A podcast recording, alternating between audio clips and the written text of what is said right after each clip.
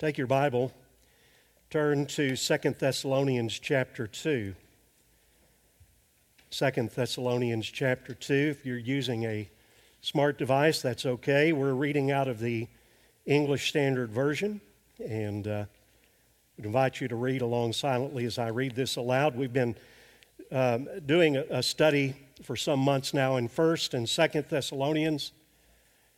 We are coming off of uh, an incredible teaching. You know, Paul was was concerned that the new Christians there in Thessalonica got it right, and uh, one of the things that he talked about was the second coming of Christ.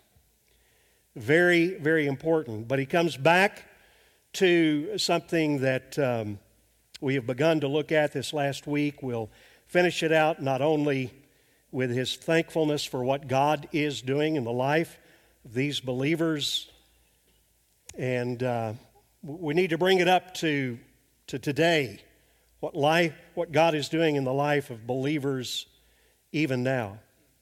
And so, beginning with verse 13, we're going to back up. You see what our subject matter is today, but we'll back up to 13 and read through 17. We want to get a gist of the, uh, the entire passage of Scripture that is before us.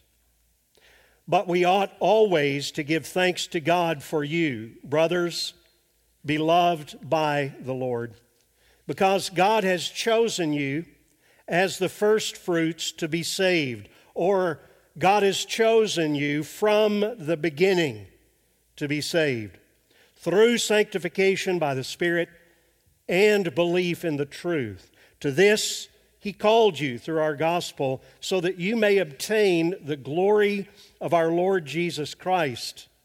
So then, brothers, stand firm and hold to the traditions that you were taught by us, either by our spoken word or by our letter. Now may our Lord Jesus Christ Himself and God the Father, who loved us and gave us eternal comfort and good hope through grace, comfort your hearts and establish them in every good work and word. Father, that is our prayer today. For every person in this room, I think of David's words just a few moments ago in the baptistry about Verity. And Lord, yes, she's young, but she's old enough to see that she is a sinner before you, a holy God, and she needed a Savior, and she has that Savior, even Jesus Christ. And Father, we, we pray now for her and for others in this room that we will pass along to them a legacy that will enable them to stand firm in a day where there are all kinds of people around us, professing believers who are not standing firm. And the way that we'll do that is by holding tightly to your truth. And so I thank you for that and pray that you might help us and, and quicken to our hearts the very words of God in this passage of Scripture. And we thank you for what you will do. In Jesus' name I pray. Amen. All believers, all true followers of Jesus Christ, I guess you could say, have many things in common. But they have two things in common that we've been looking at and talking about is as we seek to live out the gospel and carry it to, to every place, whether it's across the ocean or across the street or down to Arlington, Texas, sharing the gospel with those who are in need. Here are the two things that we will always encounter opposition and persecution is the norm. And out of that, and along with that, parallel to that, we must have, as we said this last week, we need to have the assurance, the bedrock assurance that you and I, if we are in Christ, that we are eternally safe.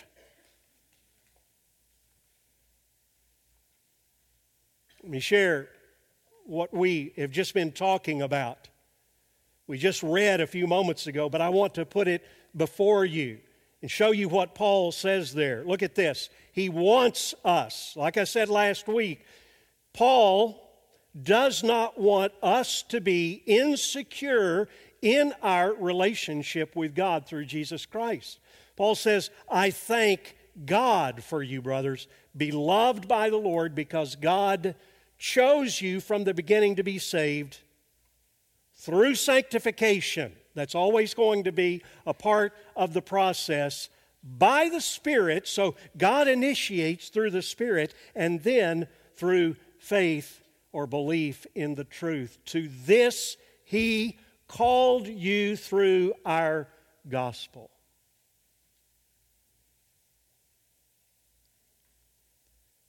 I don't know about you. We've been talking about this in our Sunday school class, in our ABF, Adult Bible Fellowship class. As we look at the incredible work that God, through the Trinity, has done on our behalf. We've been looking at Ephesians 1 in that particular class, but I'm always amazed at how this parallels with so many other writings of the Apostle Paul. And he says it right here to this he called you through our gospel. Jesus, because God the Father chose us before the beginning of the world, Jesus died in time past to pay for the penalty of our sins, and the Holy Spirit sanctifies us in time present. And get this here's the hope that we have for all eternity to the praise of the glory of His grace. Here, one, here's one of the things that I talked about just a second ago. And, and you know, I, I looked at this and, and, and I thought about this this last week, and, and I knew that I was going to be standing before you and, and, and I would be saying that this is one of the things that all believers at some time will experience. You and I will experience opposition, persecution, because, according to what Peter says, you and I are called to suffer. Have you ever wondered why?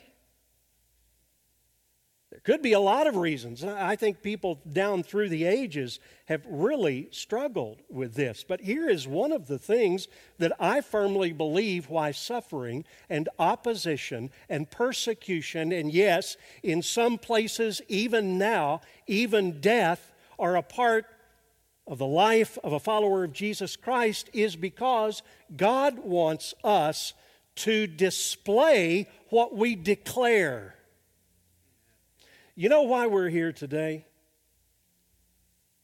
Because it's Sunday. Some of you, because it's Father's Day, you want to be with your dad, and he's religious.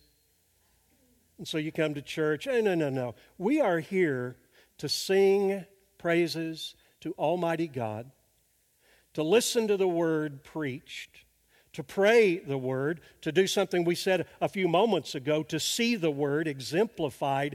We are declaring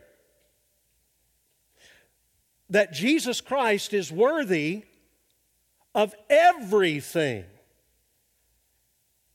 One of the young ladies in our church came up this last week. I, I just love it when the, the kids, when others share the things that God is doing in their life. And she shared that this last week, and she's young. Verity, she's young like you. And she said, Pastor Marty, guess what I did last week? I asked Jesus to be the boss of my life. And she was so excited, excited. And I was excited for her. And I, I said, Oh, thank God. That is, that is just so wonderful. Isn't God good? Now, that young lady, and, and by the way, I'm going to come to this at the end, but it is up to us, parents, all of you parents, you grandparents, it is our job right now, and I think particularly in the days ahead, that we let those children know that they have been called to something. They've been called to display the value in Jesus Christ, and sometimes that will come at great cost. I, I, want you to remember something, and some of you can't remember it because you weren't here. This is your first Sunday here since I've been preaching in Thessalonians, the, the two books. These were the earliest two books, we believe, that Paul the Apostle wrote. And if you will remember the, the first letter, and, and then came the second one, this church was birthed in affliction. You received the word in much affliction. Now, again, I, I, I, just want you to understand that right now, in our cultural setting, right here in this church, as our children come to Vacation Bible School this coming week, and as others have gone to other Vacation Bible schools, and they've heard the gospel, maybe for the first time, at least in their little hearts, and they've responded to the gospel.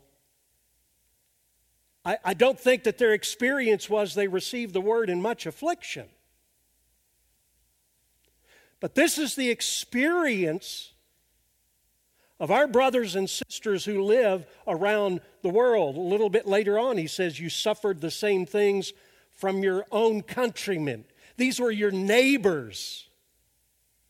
They came after you, that no one be moved by these afflictions, for you yourselves, here it is again, know that we are destined for this. And, and so, again, I just want to ask you is this new? Is this new?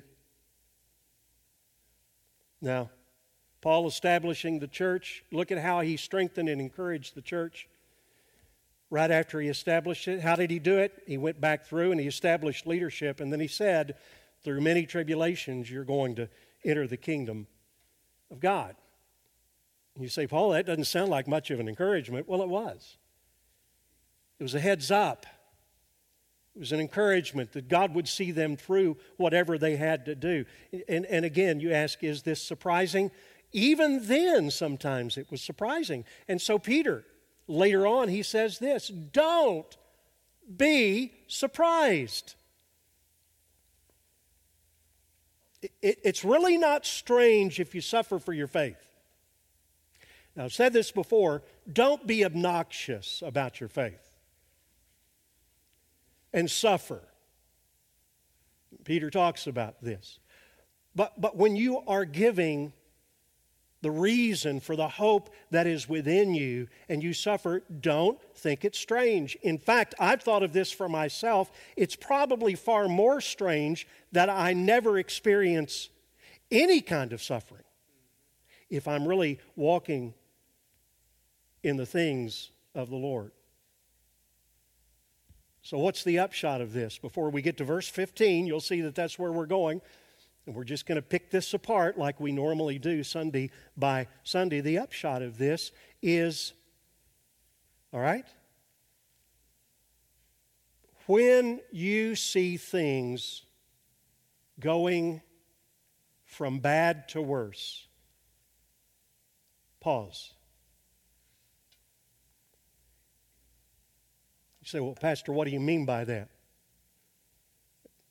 I'm going to allow the Holy Spirit to, tell you what you need to take away from that. When you see things going from bad to worse, most people project it out into the cultural kinds of things that are going on. Maybe those cultural things are someday going to overlay on you in terms of economic situations and certain religious liberties. By the way, the Apostle Paul never felt that he needed a particular law of religious liberty to share the gospel. He just did it.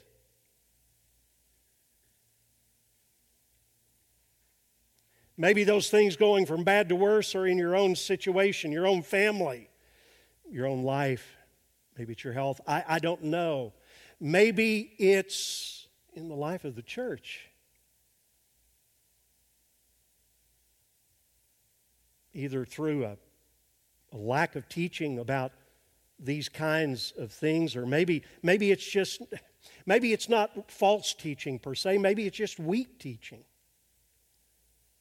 So, what do you do? What do you do when you're shaken? That's the whole, that's the whole reason why Paul wrote this letter. What do you do when you're shaken? You go back to chapter 2 and verse 1. Here's what you do. Let's look at it in verse 15. He said, So then, brother, he points back to what he just said. Your eternity, your security in the Lord Jesus Christ is just as certain as God's choosing you and loving you before that for salvation and sanctification. Again, I, I, encourage you to go back and listen to last week's message, particularly if you struggle with this thing called eternal security, the assurance of your salvation, the perseverance or the preservation of the saints. And Paul wants us to know. He wants us to be certain. He wants us to be sure. But out of this comes the command don't be shaken, don't be alarmed. And here's how he says it in two different ways. I love this. And they are so they're so picturesque. First thing he says is keep standing firm. I, I said keep standing firm. It doesn't say that in your Bible, but this is in the present tense. This is not just you stand firm when you became a Christian and then that's it. You keep on doing it every day, every minute of every day. You keep standing firm. You keep persisting in the things of God. You keep persevering. And there are many verses that, that could parallel with that. One of my favorites is this you need to write this down if you don't have this in your personal repertoire uh, of, of verses that encourage you. 1 Corinthians 16, Paul writes to them Be watchful, stand firm in the truth, act like men, be strong. There's a story in the Old Testament I've been thinking about where do I go from here? I'm almost through with Second Thessalonians. And I'm thinking about the Old Testament somewhere. Not sure yet where, so I don't want to say it so you won't hold me to it necessarily. But th- there are some incredible stories in the book of 1st and 2nd Samuel. More than just incredible stories, they point to the gospel, they point to Jesus Christ. I want to give you a story. If you've never heard of this guy, I want to tell you about a guy named Shammah or Shammah, the son of Agee, the Hararite. Now, I will say this if you're around these guys, please don't make fun of their names. You don't want to mess with these guys. I'm going to share two stories and, and about two of the three guys. These were guys called the mighty men of David. And he was surrounded by a lot of mighty men. 30 ish, the, the number is probably around 37. But at the top of the heap, the, the three baddest guys, that's not really good English, is it? How do I say that? the three guys that you did not want to mess with, this was one of them. His name was Shema or Shama. And this is the story, and it illustrates. Now, watch this because it, it weaves something in there. While other Christians are fleeing, it tells you, empowered by God, what you are supposed to do.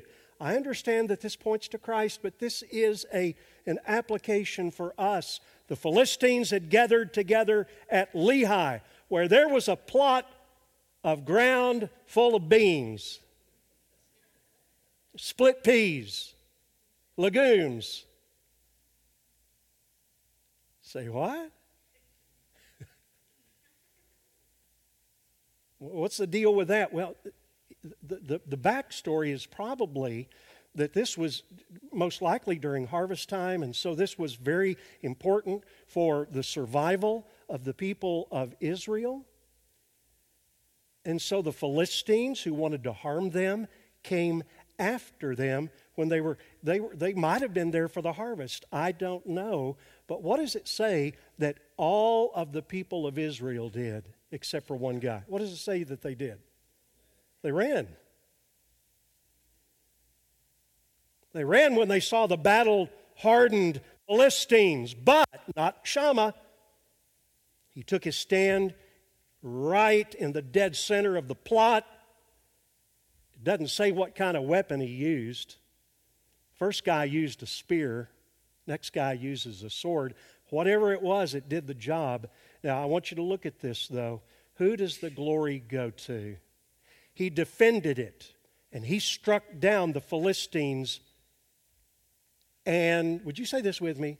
The Lord worked a great victory. It was the Lord who worked the great victory.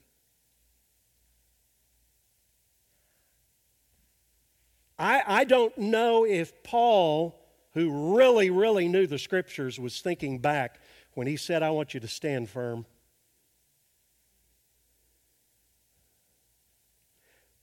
Thessalonians, you're a small, nobody group of Christians. And if everyone around you runs from the enemy, you stand your ground. Now, there, there are lots of warnings in Scripture for people who don't stand their ground. Why am I sharing the, this with you? I mean, I've got a, oh, I, I just look out a bunch of uh, wonderful students and older people and, and median age people and and then older people still yet, and really old people, and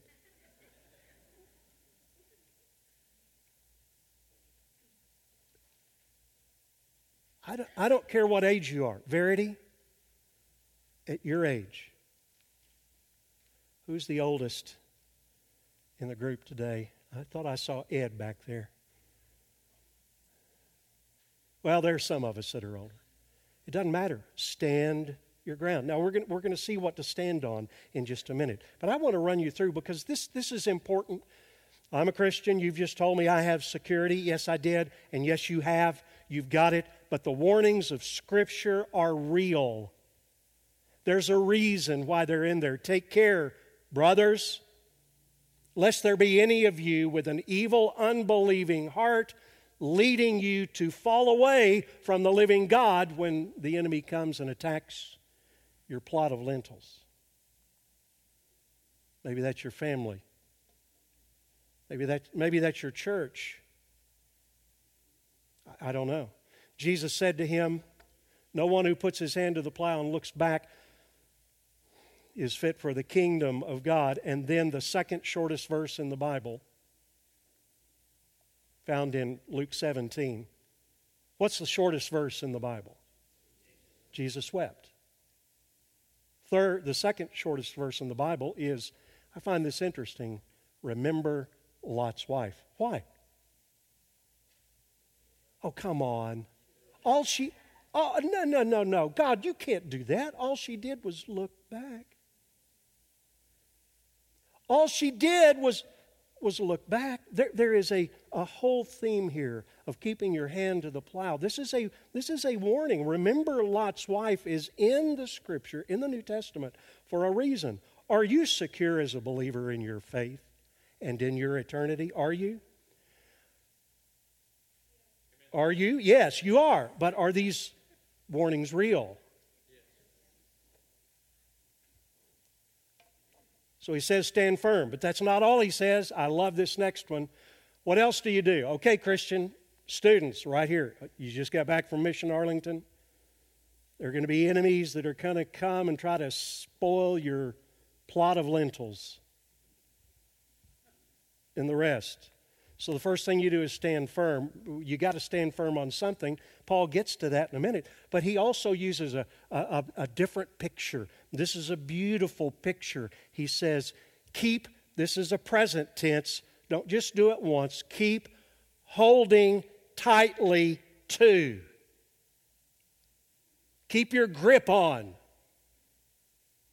What? We'll get to that in a second. Let, us look at what this means. And again, we're going to go back to the three mighty men. How this is so illustrative of what Paul writes about, about. Again, did he have these stories in mind? I don't know, but they sure are close. All right, if you're not going to make fun of Shammah, don't make fun of Eleazar, the son of Dodo, the son of Ahohi. I know his name sounds funny. No, don't make fun of him. Now, watch the parallel. He was a mighty man. He was with David when they defied the Philistines who were gathered for battle. They were gathered for battle like the Philistines always did. They taunted, I'm sure. And they were, well, they, number one, they stood their ground. But what happened to the rest of Israel? What happened to the rest of the church? Things are getting hot. Things are getting tough. Things are getting tight. I, I think I'll, you know, I can just do something else. Do I really need the church? Do I, do I really need to do this with my family? Do I really? See, they fled. The rest of the men fled. But he didn't. He took his stand. He rose. Now, we know what kind of weapon he had. He rose and struck down the Philistines until his hand was weary and his hand clave. Anybody got the King James? Clave, clung to the sword. And who brought the victory? Isn't that just kind of interesting? Eleazar wasn't going to stand up and say, Look at me, what I did, Shema. No, no, no, no. The Lord brought about a great victory. Uh, here's an interesting thing that word, his hand clung to the sword, clave, is exact, listen, is exactly the same word used in Genesis 3 for this cause shall a man leave his father and mother and cleave to his wife, and the two become one flesh.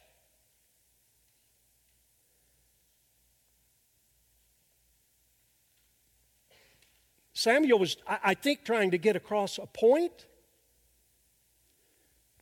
that Eleazar clung so tightly to the sword that that sword, it was almost as it were, became embedded in his very flesh. It, it was of his flesh. Do, you get the picture?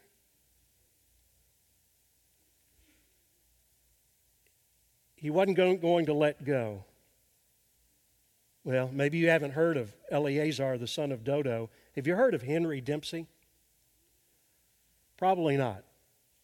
But I read an interesting story about Henry Dempsey, 1987. Henry Dempsey was a pilot, and with his co pilot, he was flying his shuttle. It's a Beechcraft 15 passenger aircraft, and they were shuttling it uh, from Maine to, to, to Boston, I think.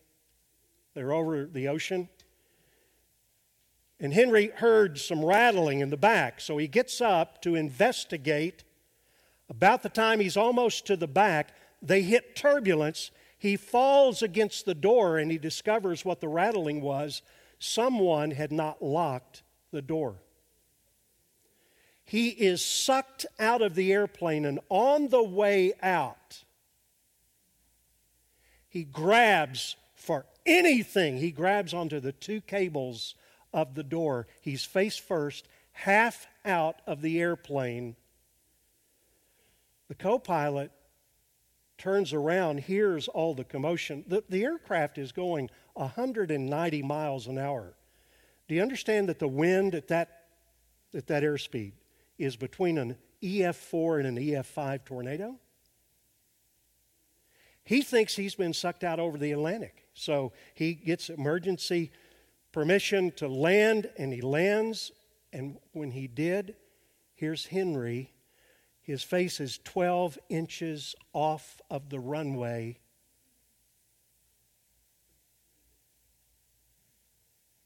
The story goes, literally, they had to, they had to pry his finger. It took them 15 minutes to pry his fingers loose.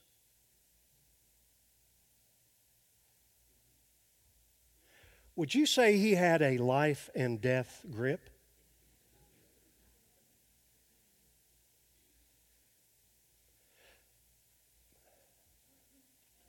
Do you and I need a life and death grip on something as well as standing firm?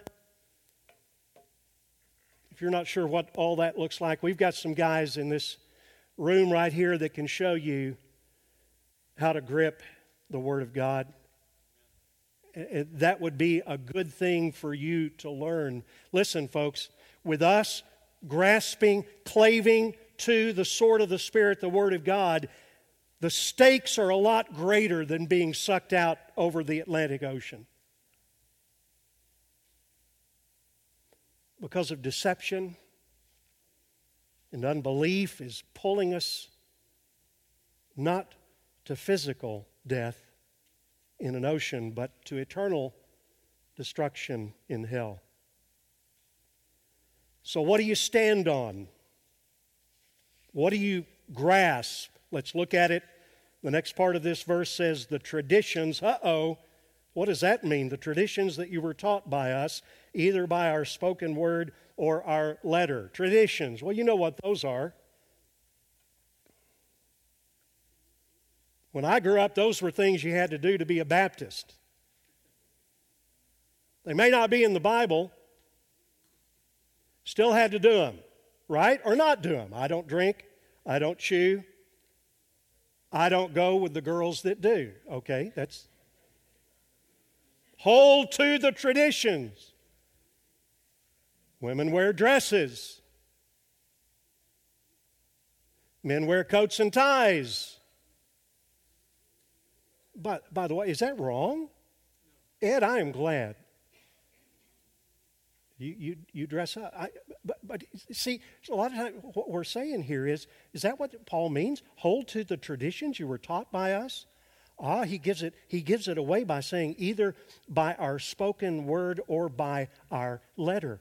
What he's saying there is the body of truth.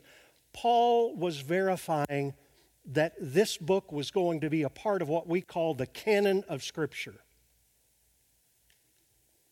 you hold on to that body of truth, that body of divinity that has been handed down either by written word, the letter that's going to become a part of the New Testament, or by spoken word. Not the philosophies of man, not traditions, not customs, but the authoritative word of God, the, the truth spoken by him. I, I, think of what the disciples said to Jesus To whom shall we go? You have the words of eternal life. Now, I don't have this on the slides, but take your Bible or smart device, turn to 2 Timothy chapter 3. I just want to show you this for a minute because we, we've talked about this. And Lord, please keep us not only standing firm and gripping tightly too, but keep us also humble. You, you, please, I beg you, don't ever get the thought, here it is just, well, we're better than, you know, that pastor's.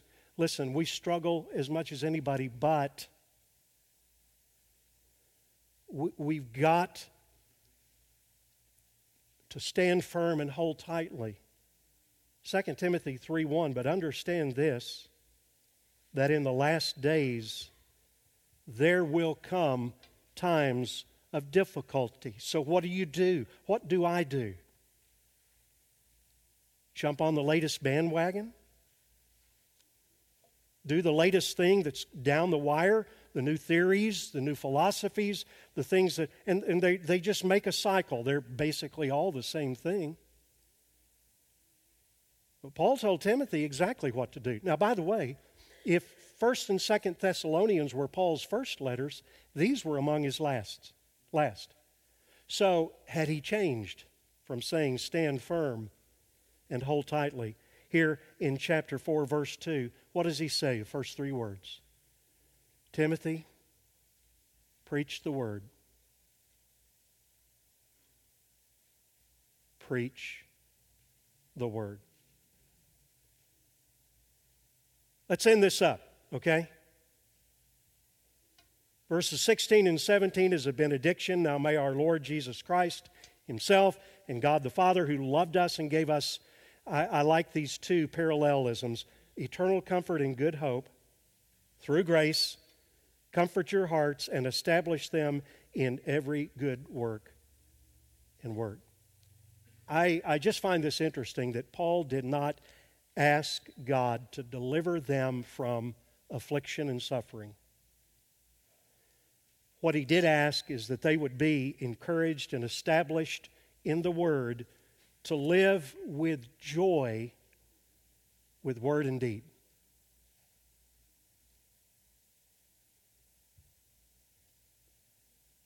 Now, may the Lord Jesus Himself, God our Father, listen to this, who loved us and gave us eternal comfort and good hope. That's eternal comfort and good hope. Don't settle for comfort and hope. Do you get what I'm saying? Don't settle for comfort and hope. Settle for eternal comfort. Make sure it's eternal comfort. Make sure it is good hope and not a false hope. We have so many hopes, don't we? We hope for good weather. We hope for safe travel. We hope for time, more time. All those things are good. We can put our hope in any number of things religion, morality, money, relationships, doctors, medicines. But hope is only as good as the author of the hope.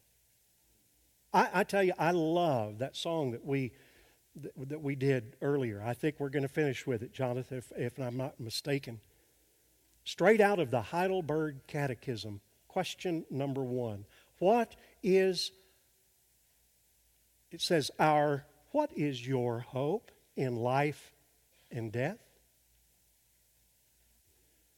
Christ alone. Christ alone. When the Titanic sailed, it was the safest ship in the world. And there were all kinds of people on it. There were rich people, there were poor people, there were all different classes, social strata. But you know what? When that ship went down, there were only two classes of people the saved and the lost. What is your hope?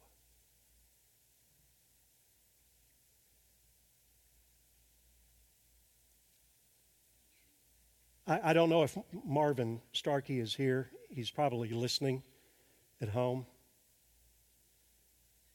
Uh, uh, Marvin, I saw that hand. I, I, you know, sweet Sonia's service, and talking with Marvin, and talking with many others. Ed, I look out and see you, and, and, and many others that we've, we've celebrated their life. And I tell you, it's, it's always good to be around a Christian who is deeply, deeply grieving because the, the love was so deep and so real for the loved one. But when you see in these people the reality that the answer to their question, What is your hope? in Sonia's or Carlita's life and death, Christ alone. Christ alone. With a hope, as Paul says in another place, that someday they will be raised, even though their body was sown in dishonor, they will be raised in glory and in power Paul adds this through grace, through grace, I don't know who said it, but I like it. This goes back to those of you who struggle with eternal security. Aren't you glad that God doesn't grade on the curve? He grades on the cross. And that's the only thing possible that will comfort your heart, the, the core of your being, and establish your heart in every good work and word.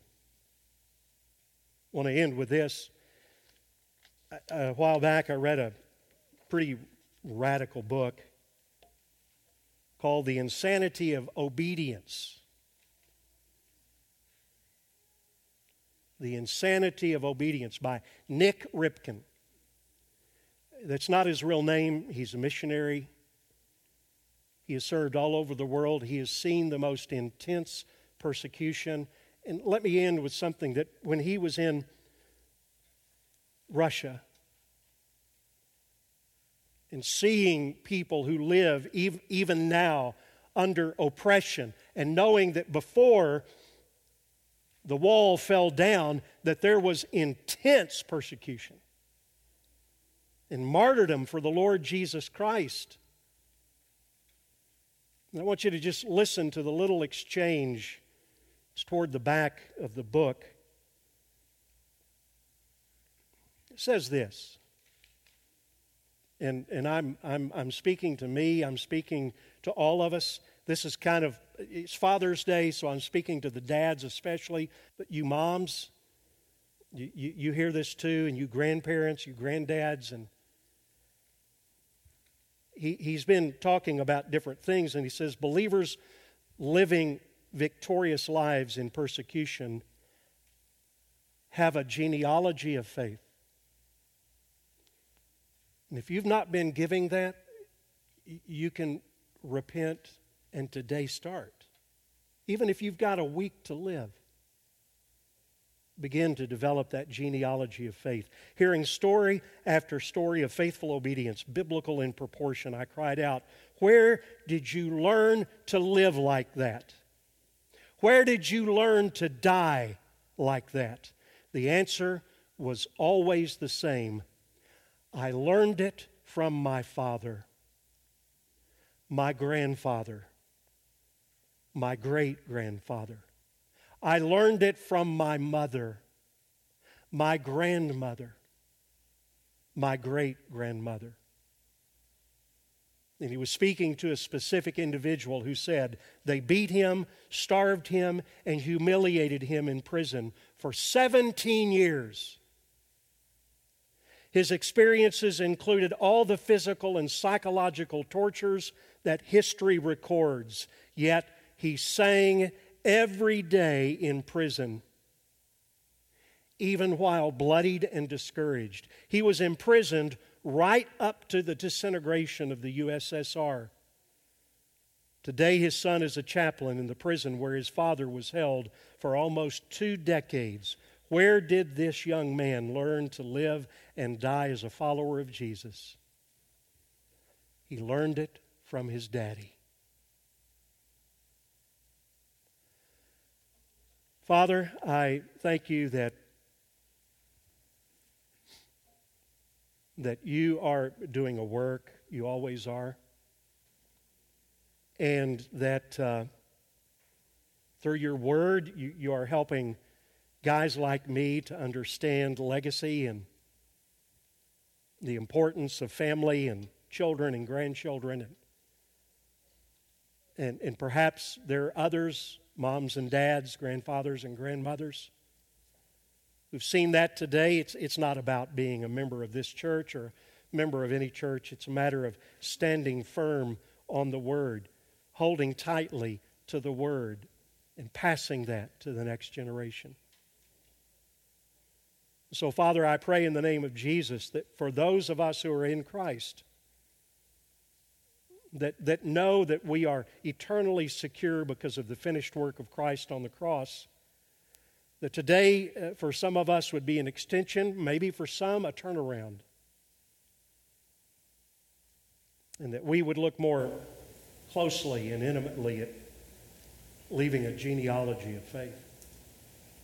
But God, that has to start somewhere. So I pray if there's anyone here today, man, woman, child, who does not know you, who right now understands the gravity of his or her sin before you, a holy God. Know that someday you're coming in judgment, but knowing that you sent your son to die on the cross and that he has already been judged in the place of sinners. God, my heart's crying. I, I know people are praying with me right now that there are those in this audience who would hear that maybe for the first time and would respond to that turning away from sin, playing God, fighting God, and looking to the cross, believing in the finished work of Jesus Christ. And today would be the day of salvation. Be a great day for it, Lord. Father's Day. Any day would be a great day for it, Lord. And so grant that it be so, not because of any power in us, but because of the power in your word, the power in your Holy Spirit. And we thank you. Now, Lord, as we uh, dismiss and leave this place, help us to latch our eyes upon our only hope, the Lord Jesus Christ. And I pray this in his name. Amen.